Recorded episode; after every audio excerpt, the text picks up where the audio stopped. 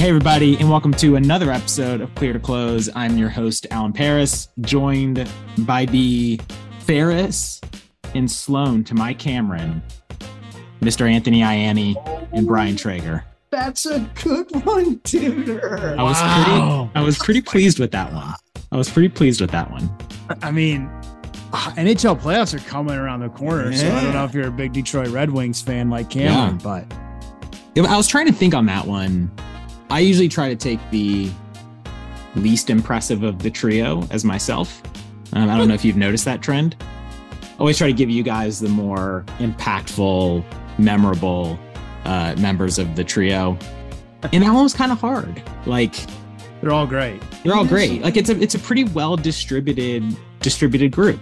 Yeah, I mean Cameron's my favorite out of all. Cameron's my favorite, but he's the least maybe exciting in real life. So so uh yeah, so I so I hope you guys found uh found that equal in my opinion of of the trio, but uh it was hard it was a hard one today. I think it was good. I think you. I think you have to though take. You got to take what you take, right? So Yeah, if you, yeah. if you got to give yourself the best, then you got to go for it, Alan. You Yeah. are the host, right? Uh yeah, I I guess. I mean, I guess. I guess I guess I guess I'll be the host today. Um, well, someone needs to. Speaking of Cameron, speaking of Cameron, uh, have you guys seen Succession on HBO? I thought you were gonna say Avatar 2, but no, I haven't seen Succession. Okay. I have. Uh, I have not. My wife and I were looking for a new show to watch on HBO, um, and we came across Succession, which is basically like this story of imagine like a media mogul and owns a big media conglomerate, and his his kids are waiting to take over the company because he's starting to lose it a little bit, and but he has so much control he doesn't want to actually let go of the company. So he seems like an awful person, but but I digress. but Cameron, the actor who, who I actually don't know the actor's name, but whoever played Cameron in Ferris Bueller is one of his sons in the show. And I kind of got excited when I saw him, and I learned that my wife takes no memory of Ferris Bueller's Day Off, which with and it's it's one of my favorite movies. So you have to watch that then. Really? I think we have to. Yeah, I think we have to. I think she's seen it. It just never made a, a big impression uh, to her. Oh so my god. Oh. even after uh, 10 plus years together, learn something new about my wife. I love you, Wow. Alex, but we got to get you on Ferris Bueller. Absolutely. Yeah. But you know what? Put her on the pod. We need to lecture her about this. That's right. That's right. We could. Next episode. Um, I'm sure she would love that. Yeah. Uh, Anything else? I'm watching. We're watching a bunch of stuff, but um, the final season of Mrs. Maisel is getting ready to hit, which is I, I, I, did, I love that. I never got into that show. I, I just love. I think it's a pretty writing. polarizing show. It is. The writing is amazing, though, Yeah. especially last season. But we've been watching Shrinking, and uh, I have no Ford's idea what it. you guys are talking about. Yeah, Harrison. Ford's funny. Janet keeps pointing to me and going, "You're a curmudgeon like he is." We the the the last show that we've been on, which is just phenomenally done, is White Lotus. Like oh yeah. we were late we were late to white lotus and we just finished up season two uh, Yeah. but talk about a, a series that is just it's just so well done like there's nothing over dramatic about it it's just perfectly executed uh, I heard that season one was meh. season and I two is better than season one Season, yeah, I would say however however I, d- I would not say that season one is meh I- Okay. I, would say season two outdid season one but i thought I might have to I give it a shot because I can't go into a show knowing that I have to spend hours in a no no no no no no just to get to season two, which is awesome.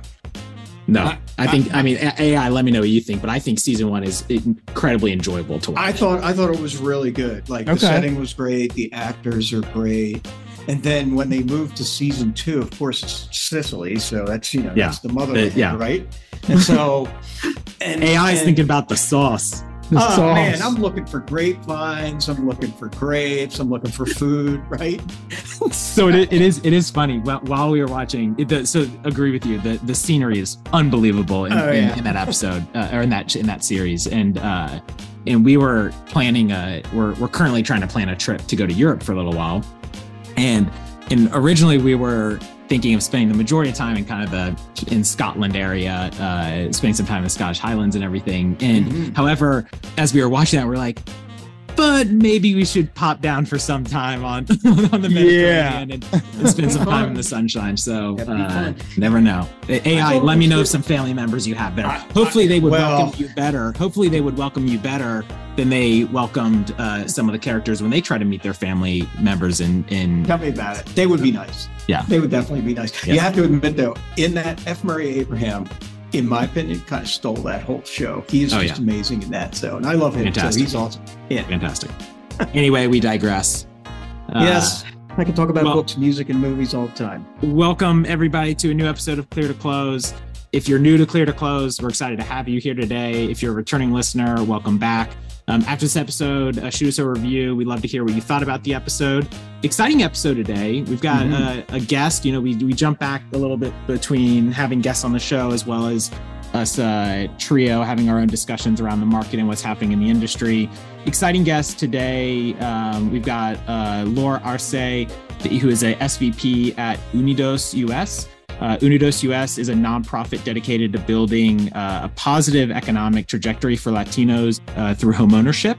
Um, she previously has held roles in public policy and housing policy at Wells Fargo, as well as a uh, senior policy analyst for the FHFA. And so, wanted to have her on as we discuss the opportunity of the size of the Latino home buying market what we saw as an opportunity is one is you know understand the past of kind of what's been the case today and limiting home ownership for for that group. But then also as we kind of look in the market today of a need of more loan volume and, and where the market's going in the future thought it'd be great to have an expert show how that market's different than um, uh, maybe the average uh, home buyer that that our lenders work with um, and see how it can be a, a business opportunity as well as a, a, community opportunity to really expand homeownership across the country. So, AI, Brian, any any thoughts from from the talk we had with Laura? Yeah, I thought she had a lot of really great ideas, and she she's really thoughtful, really mindful about how to approach this and how lenders. And she threw out some factoids which I think Brian, you you probably agree, right? Because we were we were kind of hand motioning back and forth, going, "Oh my God!" Right? So I think, as an originator or lender out there, I think I think she had a lot of really great calls to action, and there's definitely some things to think about as you go through and listen to that. So definitely thought it was a great episode. I agree. Yeah, I think a lot of people will get a lot out of it. She's really smart. Mm-hmm thoughtful, and I had a ton of fun in this episode too. So looking forward to to seeing people's reactions and, and how they thought it was too. But I'm sure it's going to be fantastic. Yeah, awesome. Well, before we jump in, uh, we need to give thanks to uh, our beloved employer and sponsor that makes all this happen, Maxwell. Maxwell's mortgage optimization platform provides America's local lenders forward looking technology and solutions for the entire mortgage origination process from intake of application to the secondary market. Um, lenders on Maxwell close loans over 13 days faster and enable their loan officers to close over 15% more loans per month. To learn more about Maxwell and any of our technology powered solutions, visit us at www.himaxwell.com or email us at meetmax at himaxwell.com. Were you guys ready to jump in the episode? Yeah, yes, sir. All right. Without further ado, Miss Laura Arce.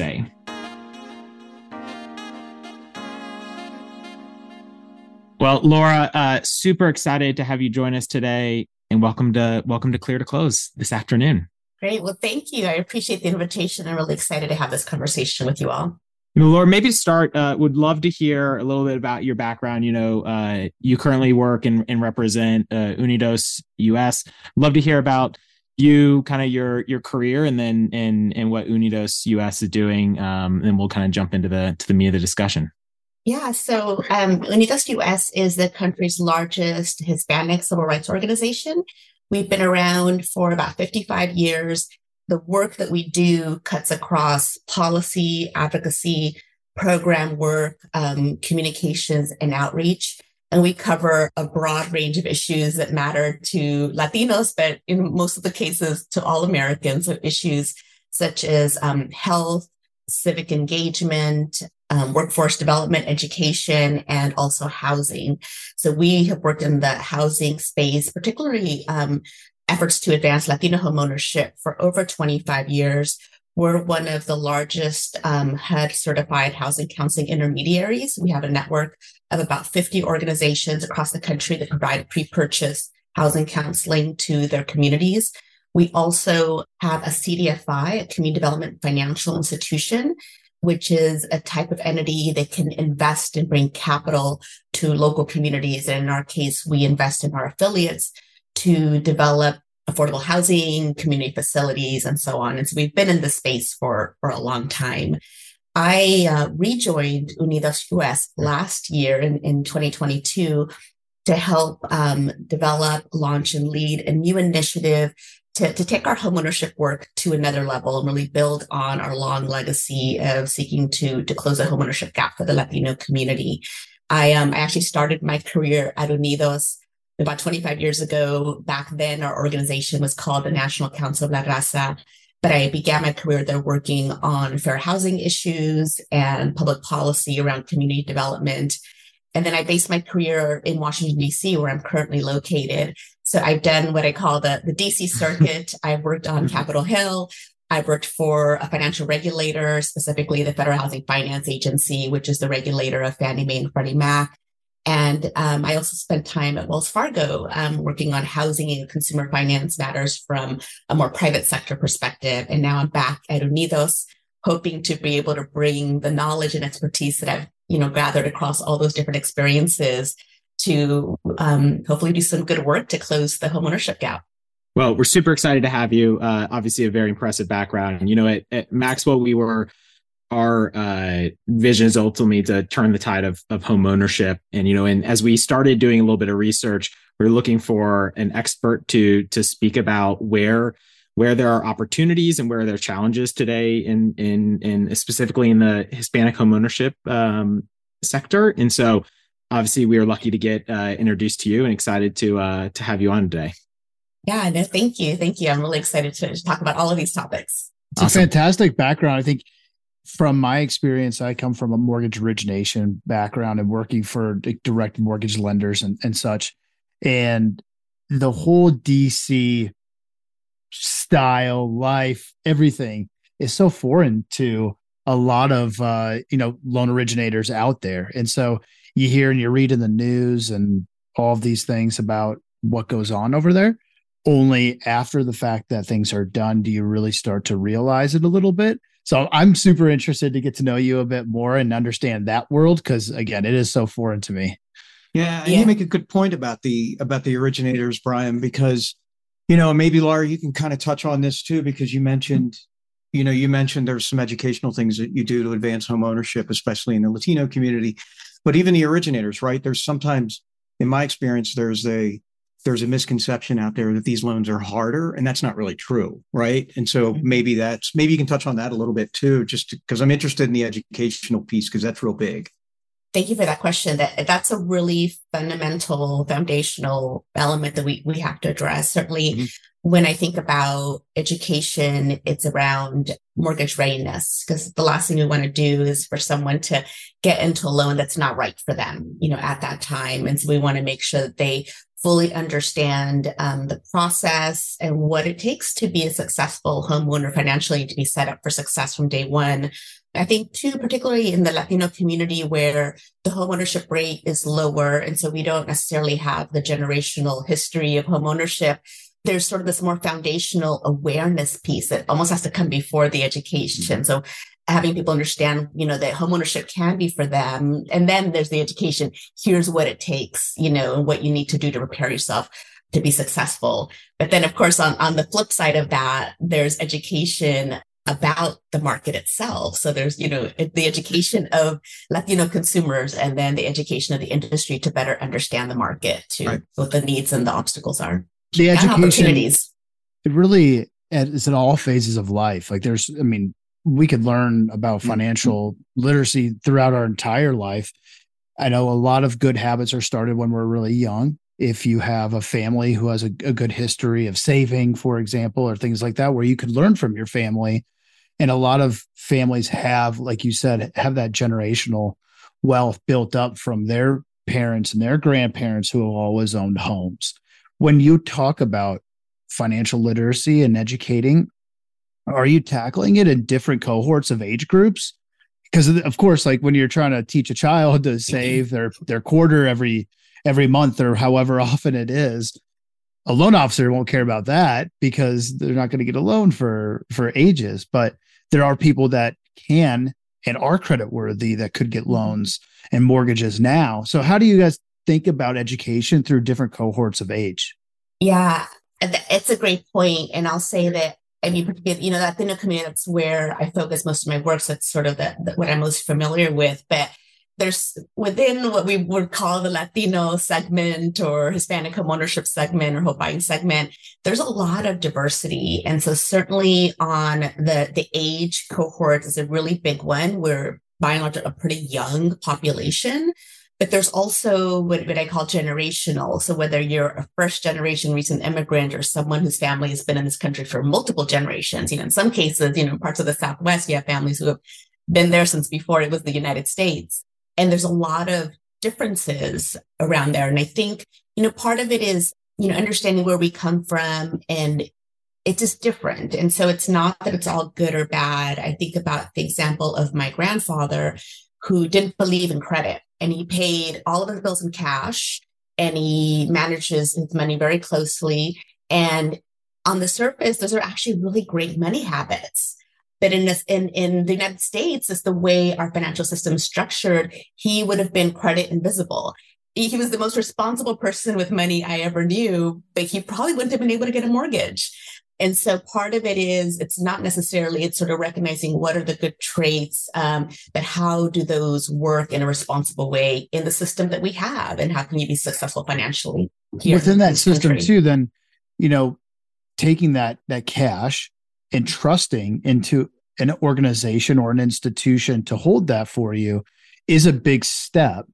So there how do you how do you trust that? And I think a lot of times we hear word of mouth who who around our community knows somebody who's in one of those institutions who we can work with or something like that so how do you how do you instill trust into these folks that again are very responsible have the cash but might need to put their first foot into these institutions to allow for themselves to play a part of that game if you will of, of yeah. on the path of home ownership yeah so I, I think the issue of trust in the financial system is such a big issue. And I, I think about it in a couple of ways, because certainly, you know, it's one thing we're talking about someone looking to buy a house. We hope that far in advance of that, they've already had a bank account and sort of, you know, it's kind of a, you know, it's, it's a journey, it's a set of steps, right? But when you think about the, the very kind of basics on entering the financial mainstream and, and getting a bank account, for example, you know, one of the top reasons over and over when, you know, the FDIC every two years does their report. And for those who are unbanked, particularly in communities of color, one of the top reasons is trust. And thinking about, again, the Latino community specifically, there's one, I, I could imagine a, a, set of folks who maybe are more recent immigrants and they come from countries where there isn't a stable banking system. And so they come with that kind of ingrained, that, that mistrust ingrained in them. For other communities, particularly those who maybe have been here a bit longer, there could have been trust lost. And I think, you know, an example that's often given is during the foreclosure crisis, where it was proven that, you know, a lot of Black and Brown communities and individuals were more likely than others to be put into predatory loan products. And, you know, the foreclosure crisis hit Black and Latino communities really hard um, in terms of loss of wealth. And financially, it's hard to recover from that But emotionally it's really hard to recover mm. from that you know a lot of people feel burned and then you have individuals who are now entering the prime home buying years and they saw their parents go through a foreclosure and it, it's hard to lose that you know to, so so there's a lot of elements of the building the trust but to part of your question around like who do you go to i know the work we've doing over and over the top folks that latinos go to who they trust for advice it's first their family Second, people who they know personally who have successfully bought a house. And then the third is friends. And so, and then other, you know, kind of in understanding mm-hmm. realtors, other people kind of are lower on, I mean, they're there, but they're lower on the list. And so thinking about how those trusted advisors is that inner circle. And particularly the one I'm interested in is the people you know who have bought a house and gone through it. You can trust them to kind of tell you the truth of how it really went. So I think there's something there to be able to connect people. That's fascinating. Yeah. One of my one of my very best friends of all time, his family uh, immigrated to the United States from India, and they built their community off of specializing in certain areas for their community to succeed in the American lifestyle. And the one that his parents chose was real estate. Mm-hmm. And so uh, like they're the real estate agents, they do the mortgages too and stuff. And it it was really powerful to understand from learning from him and his family on how their community really prospered into Iowa, where we grew up, and leaning on each other as a network of folks to trust. And that got everybody kind of, okay, one step in, that was really good. Let's keep going. And then that person develops their career. And it just, it was, it's really a, a powerful story to, to learn about how communities are developed and how uh, specifically from him. Shout out AJ, who's living in Costa Rica right now for the month. Um, jealous, but yeah, I just wanted to share that because I got, I was fortunate enough to learn firsthand from him and how they lean on their community and their family mm-hmm. so hard in various areas of that community. Mm-hmm. Laura, would love to hear your experience. You know, I think you're 100% right where the family, your community is the kind of trust network of how you go make your financial decisions, how you should approach your financial life. What was your experience in your early years in in, in helping establish your your view of homeownership and financial uh, approach? Yeah, so you know, I had a long time interest and passion on closing the wealth gap and homeownership specifically because of my own personal experience and what I've seen kind of play out in, in my own family. So I'm technically I'm first generation, the first in, in my family to be born in the U.S. Um, my grandparents came to the U.S. Um, separately, although two sets in the early 1950s when each of my parents were really young. While they weren't born in the U.S., they they grew up here, and so they were very Americanized. And there were two things that they did together that looking back on my life, I see is what transformed the trajectory of my own life. These two choices they made. One was getting a college education, and the second was buying a house when they were newlyweds and still pretty young. At the time when they sought to buy a house, they were graduate students. They weren't making a lot of money, so they didn't have a very high income. They wanted to buy in the neighborhood where my grandparents lived because they wanted babysitters nearby or someone who could help with childcare. And this was a neighborhood that was historically a redlined community. So it wasn't a place where a lot of banks were looking to do loans. It was um, a foreclosed property that was boarded up and had been abandoned. So from a collateral risk perspective, it wasn't something that was very appealing to a lot of lenders. So they struggled to find a way to purchase the house. They ultimately ended up buying it with, with the one type of loan they could get, which was a student loan. And so, you know, looking back, it's not something I would advise anyone else to do in terms of the way that, you know, it, seemed like they were kind of did it all wrong. But ultimately, it was one of the best decisions they ever made. They, they moved in, they were able, with help from family and friends, to fix up the house. They lived there, you know, we lived there for a number of years when I was really young as a baby and a young toddler. And then they were ultimately able to sell the house for a profit and, and move to a larger house in a, in a nicer neighborhood with better schools. And that really set our path for, for them, but also for our family, but specifically for me to kind of build on the knowledge and the opportunities of home ownership. Um, so I, I, see how it played out. And it wasn't just me, similar stories with my cousins and mm-hmm. friends I grew up with in Oakland, California have similar stories. And so I see how it has worked and you know i wanted to work for more families that's great and i can see the it's not it's not obviously impact i mean it's obviously impacted your career and what you're focused on. Like it, it's become a passion. Like i you, you look at your whole career it looks on, on what you're focused on. It's it's um it seems like it's it's stayed true to your to your being and your soul of of what impact you want to make. Yeah, no, a hundred percent. I think, you know, again, I, I mentioned that I, I, grew up in Oakland, California, and there's a bus line, the 57 bus that cuts across Oakland and it starts, at least from me in East Oakland, where I grew up, and it cuts across to from kind of a little rougher parts of Oakland to more working class parts of Oakland to the really nice parts of Oakland. And for me, like riding that bus, you know, almost every day, it just reinforced how where you live dictates so much in terms of what you have access to, schools, amenities, safety. And so like just linking all those things together is, you know, another piece of just what drove, drove it home for me and, and, you know, the, the home ownership being so important, not just financially, but from so many other perspectives. You know, you make a great point about, and by the way, we we first generation folks have to stick together. So, because I am too. Yes. um, but you know, the, your point's phenomenal about how owning a home set your family on a on a wealth building trajectory, right?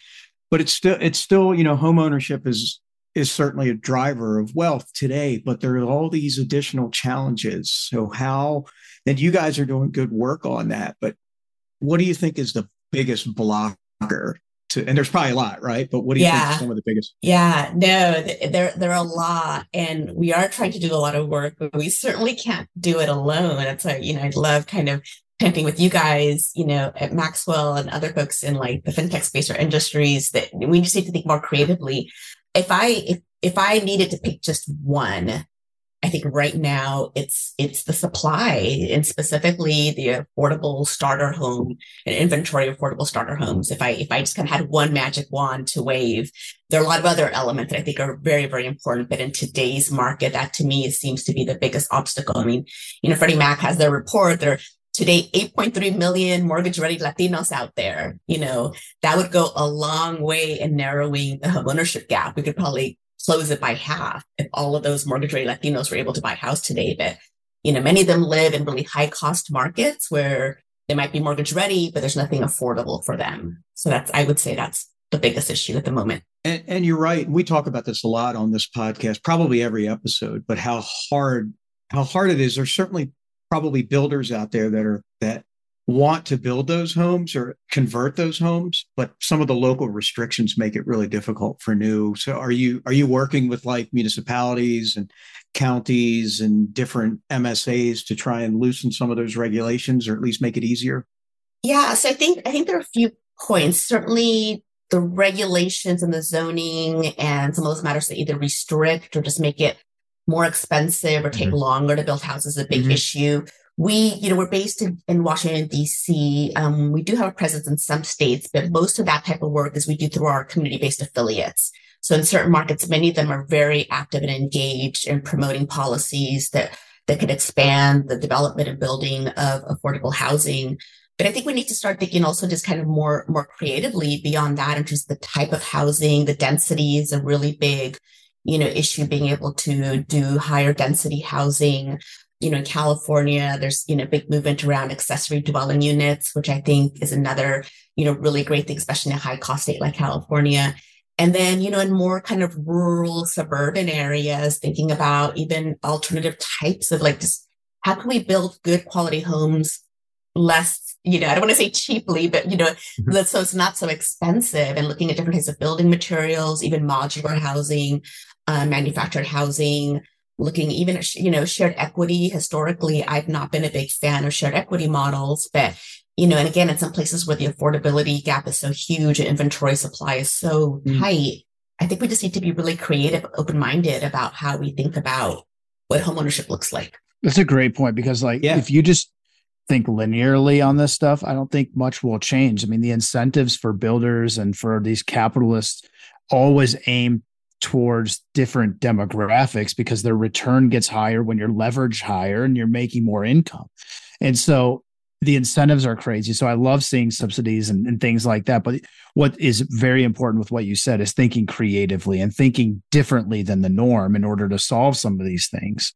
I think some similar can be said in terms of incentives on loan officer compensation. Just like the builders who are making or the developers and the builders who are creating these homes, loan officers act in, based on incentives too. And with the current rules in place where they make a set basis point commission, which is a function of the loan volume. So the more or the higher the loan is, the more compensation they get. So they're naturally incentivized to go after the higher income people who get higher loans.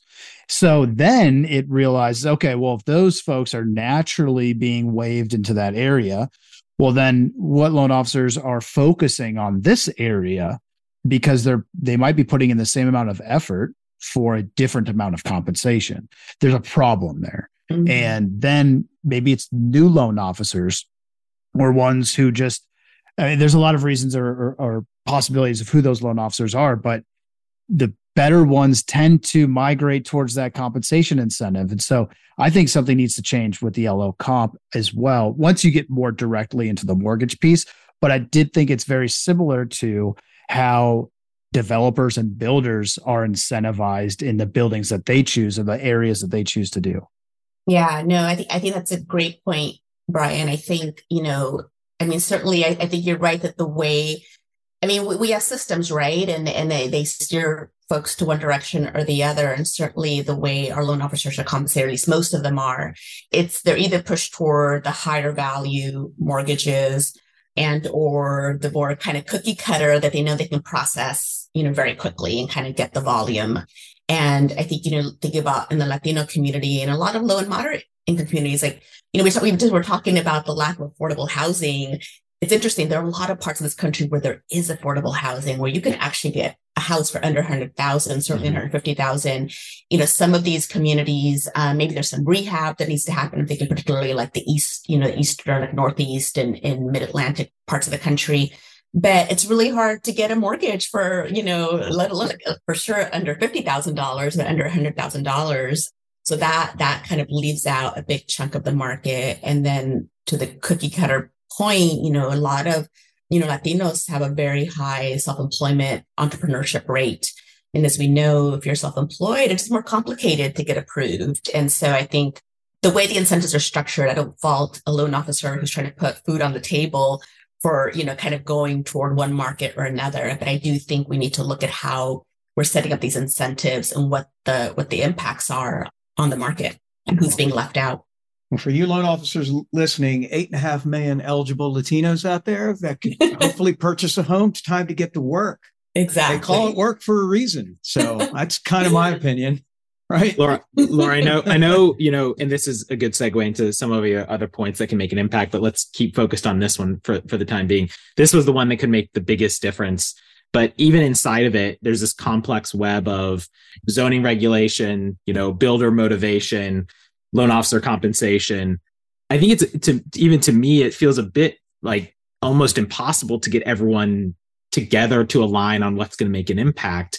Which of those is going to make the biggest impact? And then how can how can someone focus on where they're thinking about how they can help in that if they if this is something they believe in that they can help in in making a difference there? Yeah, gosh, that's that's a that's a really tough question. Um, it's a complicated problem, right? And it's not one that happened overnight. And so the mm-hmm. solutions are probably going to have to be complicated and multifaceted, and they're going to take time and a lot of effort and working and people needing to kind of work together and maybe identify some partnerships that weren't historically there. I mean, mm-hmm. we're certainly looking at that of partnering with folks who maybe we haven't historically worked with to, to advance a common goal. But I think if I again, if you if you force me to pick one, I I would I would probably go to the local. Because at the end of the day, that's that's where a house is, that's where it's built, and and maybe finding. I mean, it gets complicated because of all the differences in jurisdictions and even across states. And so thinking about whether it's a toolkit or some best practices that could be replicated and elevating the some of the places where there has been some work done and some changes um, that actually have impacted. Because sometimes it's one thing to make a policy change at the state level or the local level, which is really hard to do almost mm-hmm. anywhere. Yeah. Um, but even then, that doesn't necessarily, it doesn't always translate to a change on the ground, or it still kind of takes time. And so making sure that those connections are hit there and that the, the intended impact is happening. Um, so I guess that's what I point to, but it's, it's not, it's not a, one single approach, yeah. but I think the local is is a really key. Yeah, because I got I got to think that's got to because I think to your point earlier, there are areas where it's affordable today. Mm-hmm. Obviously, you have to weigh out yeah. what the what the average income is in those areas too. Uh, mm-hmm. it, but but the because housing is so unique by market. Mm-hmm. Um, in the history of those housing of even past red line areas, past zoning laws, et cetera, it seems like it's got to be the state local level that solves maybe or maybe has a, a quicker impact to solving that community's discrepancy or issue mm-hmm. in, in affordable housing. But yeah, that, that, that, that'd be my guess. But it, it yeah. uh, obviously there's, it seems like there's a ton of, of impact in the federal level too, but, but oh, yeah. um, maybe the slightly quicker results is, is in the state and local level. Yeah. And one, one idea that we're pursuing, you know, we're preparing to launch kind of this, this broad initiative. And one element of it is looking at local markets and selecting, you know, a small number, like, you know, mm-hmm. five or so local markets and, and really study the market, maybe test some approaches and have that shape like a set of typologies almost yeah. that then maybe in future, you know, see what works, what doesn't work, and then assess them and see, okay, what are the markets similar to this in terms of like the type of housing stock, the population, the income, home values, different things, right? And then see maybe something similar could work elsewhere and just, you know, you, you have to start somewhere. I mean, you can't boil the ocean, as they say.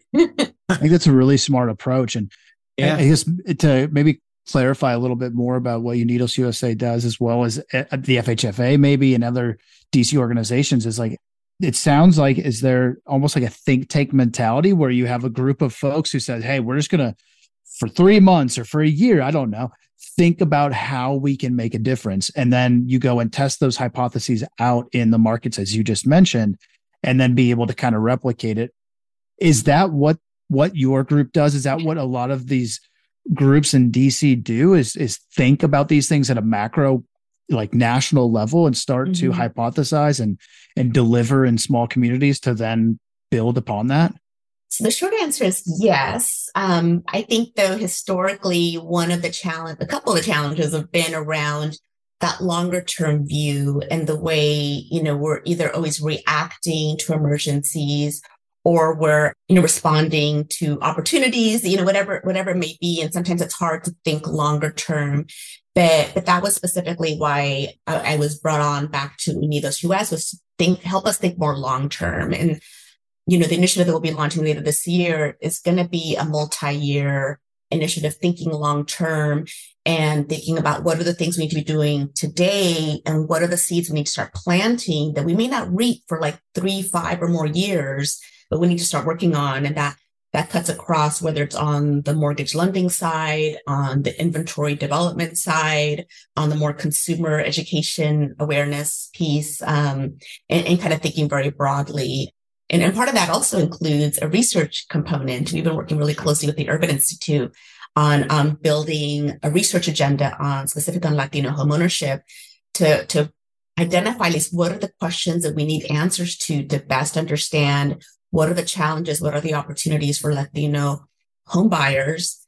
And how can that help inform really good public policy and market practices to, at the end of the day, narrow and ultimately close that homeownership gap? Laura, I want to talk about credit. What's the role that our credit system and credit underwriting and in mortgages done today impacts this community? Is that is that a key piece of solving this challenge too, or is that is that in a in a in a good state? No, no, it's another. There's there are many many issues we need to to address, and certainly the the credit piece, you know, access to what I would call both responsive and responsible mortgage credit. It's you know, a big picture. We know that Latinos have higher um, denial rates for mortgage mm-hmm. loans, and you know, there are multiple reasons for that. But I think thinking, kind of taking a step back, you know, I, I do think this country's overdue for modernizing how we approach or assess credit risk and thinking about what are the elements. And I just think the market today is so different. I mean, in many ways, we have very similar criteria that we did, you know, 20, 30 plus years ago. And our, our economy has changed so much. I mean, think more and more, you know, people don't tend to stay at the same job for 10 years. So like, you know, job, the, the definition of job stability is very different. People piece together through different types of jobs together, whether it's gig economy or elsewhere, a side hustle with, you know, a side business that they hope to someday become, you know, um, a business. So thinking about, you know, what what is the consumer of today and tomorrow, and are we accurately assessing them as whether or not good credit risk? Um, so I think there's a lot of work that could be done in that space. And you know, the word I keyed in on there when when and that's a great point, Laura. But you you said the word modernizing. So, you know, the the business has evolved, right? Mm-hmm. How can tech Maxwell's a tech firm? How can technology help this process, in your opinion? Yeah, no, I, I think I think technology has a, a really important role. I mean, like anything, when when when something's new and things are evolving and changing, there's always the the cautionary tales as well as the the tales of opportunity. But I really hope. I mean, again, I, I mentioned earlier that Latino population is really young, and so I do think there's a change in terms of people's comfort levels with using technology in the mortgage process. I think in today's environment, there's still a lot of preference for face to face, you know, or at least some element of, you know, in person direct communication. But I think that's going to change as, you know, the younger cohort ages into their, their prime home buying years. But just having better information and being able to level the playing field a bit, like whether it's, you know, I mean, the property valuations is a really great example. We have a very old school system that's been in place for a very long time. And in, you know, recent years, it's become clear that that individual personal bias has interjected itself and it's caused a lot of problems and it's a lot of mm-hmm. disparities in, you know, the values of homes and different types of communities. And, you know, I think they're looking at what's a different approach to home valuations that that takes out that individual bias. And so I think that's one example, but I think there are a lot of ways we could think about that in terms of, you know, whether it's underwriting, help through the process or the property itself. It's a shame in this day and age, 2023, that we're still talking about bias because we were talking about bias when I yeah. first got into business in the late 80s and it remains. And I saw something on Marketplace yesterday without getting into the gory details about it, but it it continues, and you know, as I would call it, it's a drag. So yeah, well, I think I mean a, a, prime example in that history is is our credit scores. I think that was the mm-hmm. promise of credit scores in the early days. That like, oh, we're just going to have this number and you know it's going to be you know just yeah it's not going to be about individuals personal traits um and we've again it's taken us some time but i think now it's pretty well understood how you can, you know, embed bias in a lot of these algorithms and systems. And so that's where I kind of note that it's that, you know, there's certainly promise. And I think, I mean, this is the future, right? So, and, and I'm all for it. So I think, you know, we need to look at how to build it, but build it responsibly so that we're not embedding bias in places where the, the promise is really that we're eliminating it. Yep.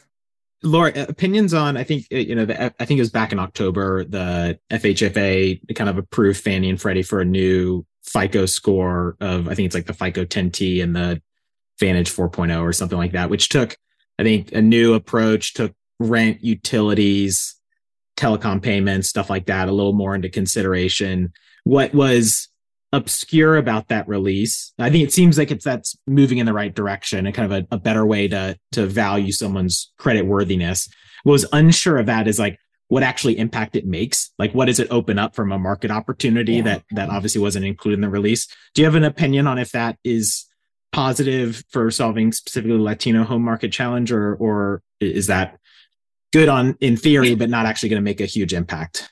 Yeah, I know. I, I, I think you raise a really valid question. And the truth is that I don't know. I would say that the big picture, I think what they did, what FHFA did was great. I think it was long overdue in terms of this is an example of modernizing, you know, our approach. I mean, I can think of no better indicator whether someone will pay their mortgage or not is whether they've been paying their rent the past two years or whatever. that to me just almost seems like a no brainer. Yeah you know, so certainly that's gonna, you know, help expand. I think back to like someone like my grandfather who I exactly. talked about earlier, he would have been able to point to, you know, decades of paying rent, you know, even though he didn't have a strong credit history.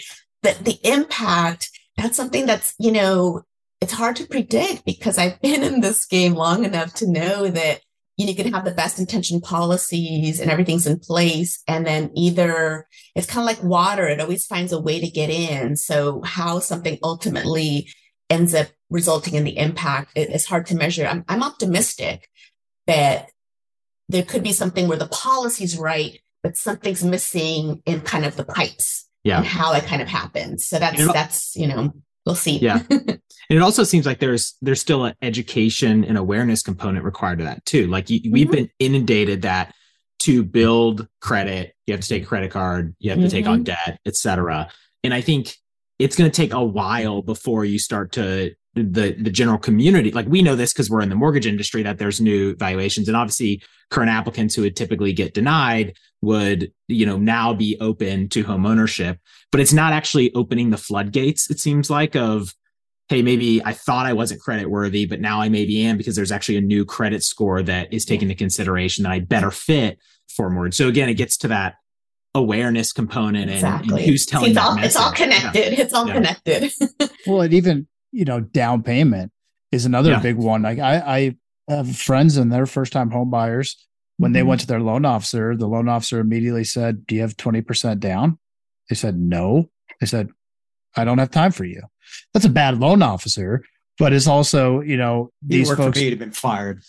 well, Seriously. yeah. And so there's 3% down programs. Like a lot of what Fannie Mae has tried to do with the Home Ready was spread that education through folks to, you know, really say, hey, 3% is good. It's, you can do Mhm. this. Mhm. Um, so yeah, the education piece is, Yeah. is so paramount. I think also with, with those, like you said, long overdue changes or improvements to these, the credit aspects, part of me thinks that it's a, a call to action to the private sector or maybe to the end of the conservatorship to say, hey, why did it take so long to get rental income as part of this thing? Like, why? Is it because of there's a four year cycle? And I, I don't know, again, enough about that world, but does that promote more private entries into the space to say, hey, we need to modernize credit based on the realities of how people are deriving income? Yeah, it's complicated, and you know, I, I think there are multiple reasons. I'm sure why why it took so long. You can't help that, you know, at least one of them is a matter of differences or competing priorities. Because in the day, you can, you know, kind of focus on just so many things. But I think it does point to the unique place that the mortgage market sits in, where it's it's a market, it's profit based, it has these incentives but at the same time, it's highly regulated and it has to work within kind of these sets of guideposts, you know, and so it's complex in terms of like moving things forward. And, and I mean, the conservatorship is, is such a unique situation, but of course it's been our reality now for what I think it's been over, it's been 10 years. And so, yes, it's, it's, where we are, but it does, it does make for challenging steps forward. One of the questions I had, you know, you mentioned the clear impact in in terms of wealth, but setting up the next generation in home ownership in, in the white community is much higher kind of past home ownership and the ability to pass that home down to the next generation or or uh, help with down payment or whatever it is obviously trickles down to impact their ability to own a home. Is there for those latinos in, in past generations who were homeowners is there similar behavior there or are there other like are they, are they doing similar to how the white community has done in passing down home ownership or are there challenges inside of that today Yeah, no, there's actually a, a really big gap here because it, it points to there's this um, set of issues kind of separate from the closing process, Mhm. which is more around estate planning and kind of setting up, you know, proper, you know, how how a house is passed on. And so we have certainly seen, particularly in states like you know Texas and New Mexico, where there are many Latino families who have had generational home ownership where over the generations, over the years, the title issues have just increased and there isn't clear title. And like, so a classic example is, you know, grandparents own a house and they pass away and then a grandchild or grandson moves in and it's all in the family and everyone's kind of fine with that. And maybe in some situations there's still a mortgage and the family just keeps paying it or in other situations, maybe it's already paid off and they just never, you know, because you need, you often need an attorney you need to know what the process is. All of that stuff takes knowledge, money, and time. And, you know, sadly, it's, it's often not until there's a really big problem where this gets discovered. It's an issue where they're just say if they have a mortgage and they want a loan modification because there's a financial hardship, they're not eligible because they're not the clear owner. Mm. Or maybe they own the house free and clear and it's an older house and they think they're eligible for some home renovation re- rehab from a city program and they apply and they're not eligible because there's not clear title. Or of course, you know, in a lot of communities, like I know this is true in San Antonio and parts of Austin, where there's been heavy gentrification, you have these pressures of investors coming in and making cash offers. And if you have a family that's having these challenges, either keeping up with taxes or cleaning up a title issue, it may seem like the easiest thing is just to sell for the profit and then that house is lost, you know, as Mhm. generational homeownership. Um, so there, there are multiple challenges in there. And I think it's one that we've been hearing more and more about from our affiliates and local markets. Yeah so laura i think i think this was an amazing conversation you know i think what we what we learned during this time is there's kind of really four maybe big opportunities in really changing this the most important i think you laid out with was kind of the affordable housing side We also have this kind of readiness and education component that we talked about, and then credit availability, credit review, and kind of access to credit. Um, and then finally, the generational home ownership, how you make a higher likelihood of passing that home down and, and awareness there interested in kind of how you know i touched i think we touched on it kind of throughout the conversation but just in summary how listeners uh, if they want to start making an impact in some of their these areas how they can get involved what they should be looking out for and uh, in next steps there. Yeah great. Thank you. So i think you know a really great starting point especially those out there who are, are in, in the industry you know loan officers or, or others um, is is connecting with the housing counseling network. I think there's sometimes a misunderstanding or a disconnect about kind of what the purpose is, or there's a perception that, you know, you might lose your lead or there might be some kind of delay. But housing counselors are a really great resource. They're an unbiased source of information for the consumer, of course.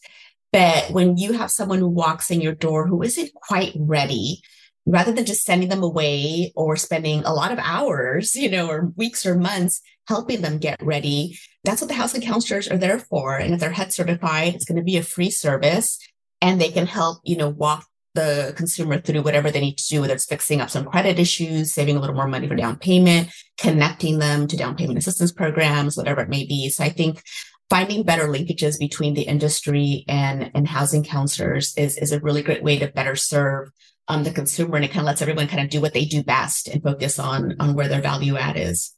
It's great. Really really enjoyed uh, you joining us. Thank you so much for uh, for joining us on clear to close. I think super insightful. Obviously a lot of work to be done but i think you know what i think you laid out really well is focusing on those four elements of what we need to change. It, it does definitely does take different actions and different kind of focus area in each of those to solve each of those issues but if we make progress in all of them it seems like there's there's a, a better light at the end of the tunnel than the world we've been in and i think from a mortgage perspective this is a huge opportunity. This is what is it, 8.3 million uh, Latino Big home number. buyers ready ready to come in. You know, we talk about we're in a time of low loan volume. Mm-hmm. Like this is a huge part of the yeah. market that we we can and we we should be better serving um, than what we've done today. Yeah, no, thank thank you for the invitation. It's really great to be part of um, what is it? Oh, sorry, the clear to close podcast.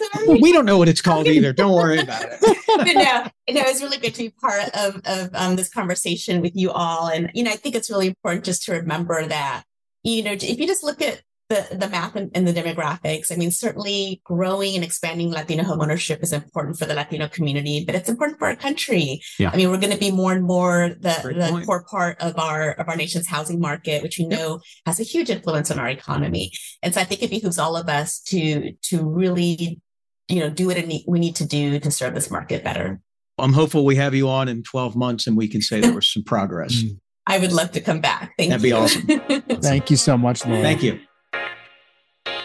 All right, that's it. Another episode of Clear to Close is in the books. Uh, I want to give thanks to Laura for joining us today. I thought uh, super insightful conversation. Hopefully, the listeners uh, enjoyed that. And I think what, in in reflecting on the conversation, what was done really well is in an incredibly complex and multifaceted problem and opportunity in the market is really kind of simplifying it into pillars of of what to focus on and how if we focus on each one of those things, change can happen and can really shift how home, ownership uh, looks going forward for the Latino market. So, AI Brian, anything to add before we before we break? You know, it's interesting. She a lot of really good information and facts and figures that she that Laura shared and you know, as our our beloved CFO here at Maxwell always says, we got a lot of wood to chop. So let's go. Let's go chop yeah, for, some wood. For yeah. me, I think, you know, there, it's tip of the iceberg. Like there's so much to do ahead of us, and learning about more of, of DC and how that whole community interacts with our individual communities across the country and I'm, I'm, eager to to continue to lean in and learn more about this stuff and and really try to help out because there's a lot to be done a lot a lot ahead of us a lot of wood to chop and yeah i'm, I'm eager to to dive in and see what I, we can do I agree. It'd be cool to kind of check in with her from time to time. You know, even just throw her on here for five or 10 minutes and just say, hey, let you know what's progress look like. Mm-hmm. Yeah, for sure. Absolutely. Yeah, it'd be kind of cool. And I think what's key in a lot of these uh, challenges I think that that we have is information and context is key. And I think doing the research, understanding why the situation we're in is the way it is, and in understanding the factors at play to make it better is key. And I think for this as well as anything you handle in life, making sure you do the research and, and find the information and context you need in order to make intelligent decisions and, and actions um, going forward is always always key. So on that note, uh, if you're new to Clear to Close, we hope you enjoyed this episode. Uh, if you're a return listener, we hope you enjoyed as well. Again, don't hesitate to. Um, we'd love for you to shoot us a review. Let us know what you thought. Before we sign off, one more shout out to our beloved employer and sponsor that makes all this possible, Maxwell. To learn more about Maxwell, visit us at www.himaxwell.com or email us at meetmax at himaxwell.com. Until the next episode, happy lending, everybody. Catch you later.